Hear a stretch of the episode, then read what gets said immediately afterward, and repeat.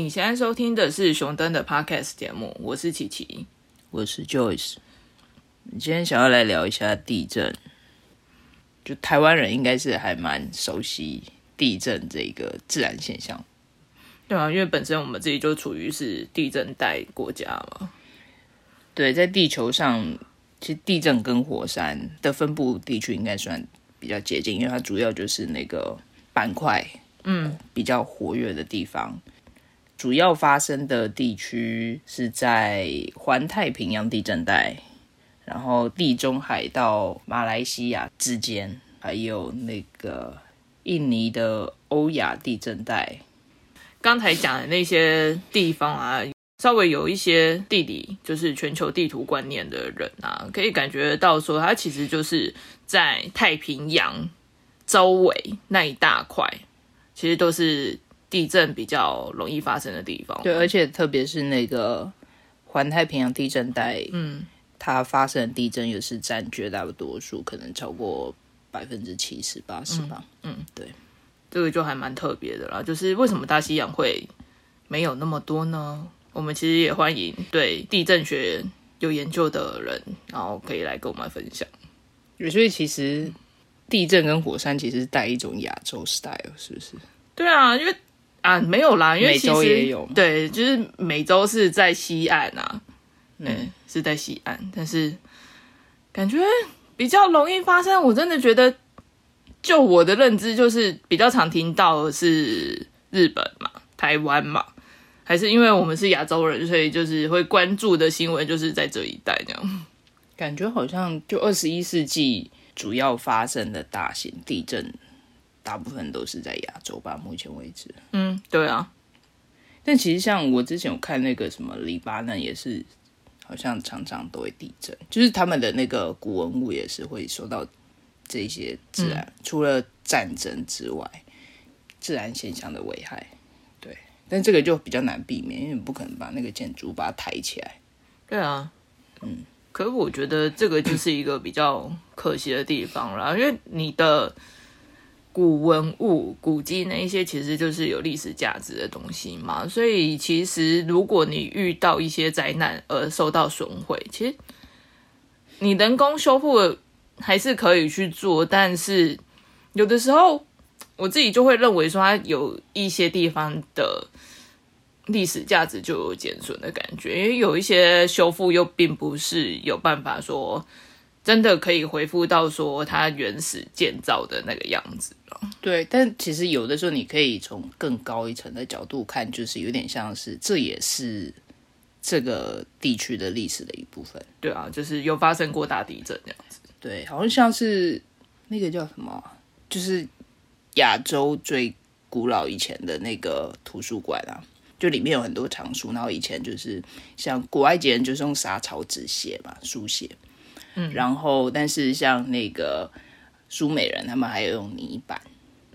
对，然后就是在那个图书馆里面就有很多像是可能用刻在铜，就刻在金属上面，或者写在沙草纸上面，或写在泥板上面。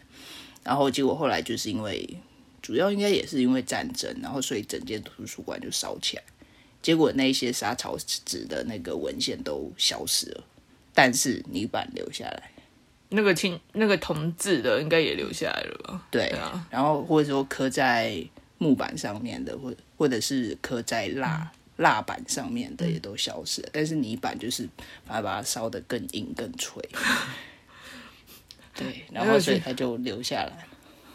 你这样让我想到那个烧陶瓷，我感觉。对。对，就是但是就是它也算是历史的一个部分，对，但是有点可惜。对啊，但是它就是历史的一个部分。所以我看到有一些就是亚洲发生的，然后觉得应该大家都有听过名字的一些大地震。有一个我就不是很熟啊，就是1906年的梅山大地震发生在台湾。然后接下来是就比较大的，然后我看到名字我觉得好像有听过的那种。接下来就是1976年的中国唐山大地震。这是我听过名字，它是也有拍成电影。对，但我是没看。我也没有看。对，然后接下来就是，但是好像中间感觉好像真的这几年比较多，不知道为什么。嗯，然后接下来1995年的日本阪神大地震，这好像也有拍成电影，就其实灾难片的题材。嗯，其中一个主要就是地震。对，也或者是因为电影，所以我才觉得有听过。然后是1999年的921大地震。对啊，这相信应该是台湾人比较会知道的大地震哦，就是如果有经过那个年代的人啊。对，然后是2004年的印度洋大地震，南亚大海啸那个。嗯，2004年的12月26日，就是圣诞节假期期间。嗯。然后接下来就是2011年的东日本大震灾，然后已经10年了耶。对啊，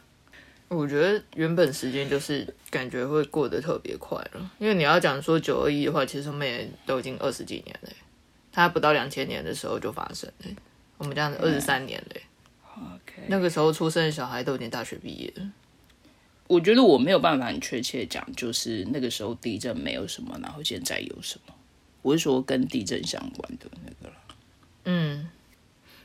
因为我们刚才也是讲了还蛮多近年，就是至少是近100年的大地震历史。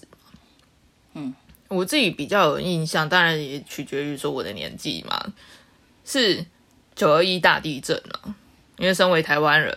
那一段时期是真的还蛮恐怖的，我记得震央主要是在中台湾，我记得那个时候其实就是在我还蛮小的时候，然后半夜突然被地震震醒，然后家里人全部都跑到客厅去，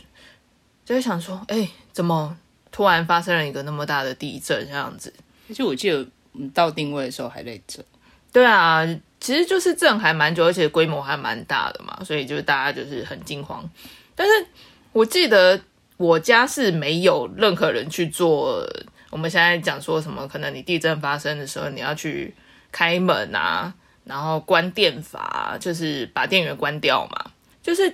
这一些我们现在可能针对地震有的一些基本措施方式那样子，好像感觉平常台湾人也比较少会去有这样子的动作啦。因为就我认识的，其实大多数的人都是地震发生的时候就是地震怎么会那么震这样子，然后还是继续待在原地了，就先坐着，然后说是地震吗，然后再继续坐着感受一下，然后说怎么还在震，那我们是不是应该要移动一下，然后还是坐在原地的。对，然后想着还没停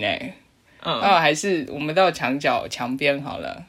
嗯，就是已经过了好几分钟，然后但是我们其实基本上位置都没有什么改变嘛。嗯，对啊，但是我还是有认识到说真的地震发生的时候，还是有一些家庭是会去开门啊，或者是说有其他动作的，但我真的比较少。但你开门是真的要把所有门都打开吗？就是那一个你要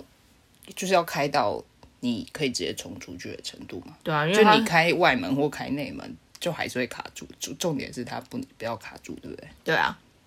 就主要是你的逃生路线的方向了。嗯，但是就会对啊，确实是有点麻烦，尤其你还要站在门边，不然就会又关起来。还好吧，你要有些门又不是说你是自动门，是不是？因为你打开，你通常家里不是都是那种，不是啊，那你开一个小缝也没用啊，谁叫你只开一个小缝？对啊，那你就要把它用手把它推开啊。对啊，你是要开到说你真的逃生比较方便出去的路线，那你开一个小缝，你干脆不要开好不好？你是要换气而已，是不是？鼻子可以伸出去的，这是什么诡异的东西啊？对啊，我就觉得有点小麻烦，而且 有些人可能会说有蚊子什么的，你被蚊子叮总比你出不去好吧？对啊，但是就看说是不是很严重，我是不是会出不去？对啊，但其实也不知道有没有人真的在，或者是说大楼是不是真的在阳台那边都会装设一些什么啊，你说垂降吗？有吧，我记得那个就是有法规限制说你几楼以上的就一定要加装，每一户这样子吗之类的。对，就是一个楼层数以上那些全部都要加装，我记得要，我记得有法规限制啊。如果我说错的话再麻烦纠正我一下。反正921大地震那个时候啊，我记得在地震发生过几个月，然后那个时候我们有一次家里有到台中，我记得那个时候是开车开的时候会突然觉得为什么这边突然道路是有上坡，就是你突然有那个经过地面隆起的那个地方，就是突然就是开上坡然后再开下坡这样。我记得当时是讲说那些路段有隆起的状况就是因为地震导致的，所以我们其实台湾在经过那一次严重的灾情之后啊，就是针对学生在学校的时候其实就有一些防灾的演练啊。就在我小时候其实就也会有一些时候是老师会开始讲说把那个书包拿起来然后顶在头上，然后你要开始整个班级跟着老师沿着那个逃难的方向一起疏散，这样子去做一个那个避难演练啊。而且他那个时候不是会讲说一开始会先叫你地震发生了然后要躲在书桌底下，然后那个时候那个桌子又很小，对啊，就很 K 啊，所以其实在小时候就有一些类似这种防灾的演练啦。然后我们还有去搭那一种地震模拟车，虽然我也不知道说那个现在还有没有啦，就是一辆车厢会有剧烈晃动的车子，那其实就是在模拟不同的地震规模嘛。所以那个时候我记得是在我国小的时候，就大家会排队轮流上那个地震车，然后一开始就是它规模还没有很大的时候，你就觉得有在晃这样子，就好像在玩那个小时候不是有一些诊所外面会有一个小朋友坐的那种电动然后会这样子摇晃的车子那一种，现在应该没有这种东西啦，时代的眼泪这样转轮那样。对啊，只要投硬币的那一种，就是差不多有那种感觉。然后就越来越大的时候，我记得是如果你是属于站着的人，然后你手没有浮动的话，其实你人真的会动到膝外的那种程度啊，就是地震车的体验。然后在今年9月的时候，其实台湾东部地区也发生了好几场地震嘛，就是相信大家应该都还记得说，不管是晚上睡觉的时候还是白天上班上课的时候，其实一天地震就是震了还蛮多次的嘛，对吧？而且在那个时候我有看到一个新闻是说，有人他针对那一段时期地震非常频繁，所以有准备好了避难包，但是在地震发生的时候他急忙跑出去了，可是他只有带手机和钥匙，就他原本先准备好的物资那一些避难就被他遗弃，对，他留在家里。哇，就是有一点悲催。那关于避难包啊，其实在我们的 Podcast 第3集有谈到说，我们觉得应该在战争发生时要准备哪一些东西嘛。虽然我们第3集的主题是在讲说战争时应备项目，但是其实大方向是一样的啦，就是如果你是真的遇到一些事故，然后你要提高你自己的生存率的话，其实你可以事先准备，或者是赶快带上什么样子的东西，对你来讲会有好处这样。如果你觉得单听第3集，然后我们分享的那一些东西，你会比较难去记得住说我们到底讲了什么，我们会再整理一份简单的清单档案，然后档案会放在这一集和第3集底下的说明栏。那因为大家家庭成员的组成就是不一样嘛，所以我们会是提供基本的物资清单，但是你们要记得要按照你们自己家庭成员的需求去调整清单的内容。如果有兴趣或者你不知道该怎么准备避难包的话，可以参考一下我们提供的清单，然后也可以去听听看我们在 Podcast 第3集中聊到我和 Joyce 在战争时会采取了什么样的行动。那我们回到地震这个话题啊，你知道开始研究地震规模、地震测量，然后还有其他地震引起的天灾的学术研究是从哪一次的重大事件开始的吗？我们调查了一下，其实最早在1755年的11月1日，也就是我们这一集上架的前2天嘛，在葡萄牙的里斯本发生了一个大地震。那以现在的学者去推估啊，其实在当时里斯本发生的地震规模其实有达到 9.0 哦，这听起来蛮恐怖的。因为你可以回想一下我们刚才提到的台湾921大地震，其实那个时候921的规模大概是7级强震哦，然后里斯本那个时候是差不多是9级。然后其实里斯本在发生强烈地震之后啊，还引发了大海啸，所以其实在那一次的地震和海啸啊，就夺走了10万人的性命。那资料记录是当时里斯本人口大概是27万人，所以其实那一次的灾难发生就是夺走了超过1/3的人的性命，还蛮恐怖的。那时候地震可能持续大概3分半到6分钟，因为那时候大部分建筑其实都是木造的嘛，所以那个时候地震也是引发了大火，然后所以里斯本其实那个时候已经算是一个很大的城市了，然后那边 85% 的建筑都被烧掉，包括教堂啊、图书馆啊、歌剧院啊、王宫啊、修道院诸如此类。对，刚才讲主要是那个公共设施嘛，但民房也是。对，然后有人觉得这间接导致了或直接导致了葡萄牙帝国的衰落，因为他首都就遭到重创。对，而且其实他损失惨重，你要后续复原其实要花很多的时间跟你的金钱物资那一些东西啊。对，然后那个时候的国王就发生地震之后就不敢住在墙包围的空间，他可能怕墙会倒下来，所以他是要家徒四壁，是不是啊？没有四壁还是有壁哦。对，他就住在那个首都附近山上，然后用搭帐篷的方式。他是有没有那么夸张？对，他觉得太危险。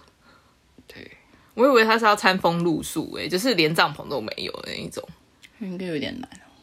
他国王呢？他这个是典型的一朝被蛇咬，10年怕草绳。对，然后那个时候主要是首相吧，就是一个贵族侯爵，应该算及时的有做一些应变措施啦，就是怎么样解决地震之后留给他们这一些混乱情况。比如说就是赶快处理尸体啊，不然就会有可能会发生瘟疫，然后可能有点像是就整个城市进入，用现代化来讲有点像进入那个戒严时代吧，就是要特别的管制，就要明确的维护秩序，然后聘请工程师和建筑师开始重新规划道路，其实有点像刚好就是要他帮你把它移平，然后你可以重新画说，那我想要这次盖我想要盖什么样子。你是说有点像都更的概念吗？对，就可以规划一下这次新的市中心广场还有道路要怎么样规划，然后他也就是算做普查吧，就是记录一下这一次地震发生的情况，持续情况，比如说地震持续多久啊，后面有多少余震啊，然后它破坏的程度啊，还有附近的动物有什么反应，有什么不寻常的反应，然后还有他们水井里面是不是有什么现象，所以其实跟现代人其实还蛮接近的。对啊，就会说他们都跑到为什么鹿、这些野鹿都跑到山上去了，这样。就是有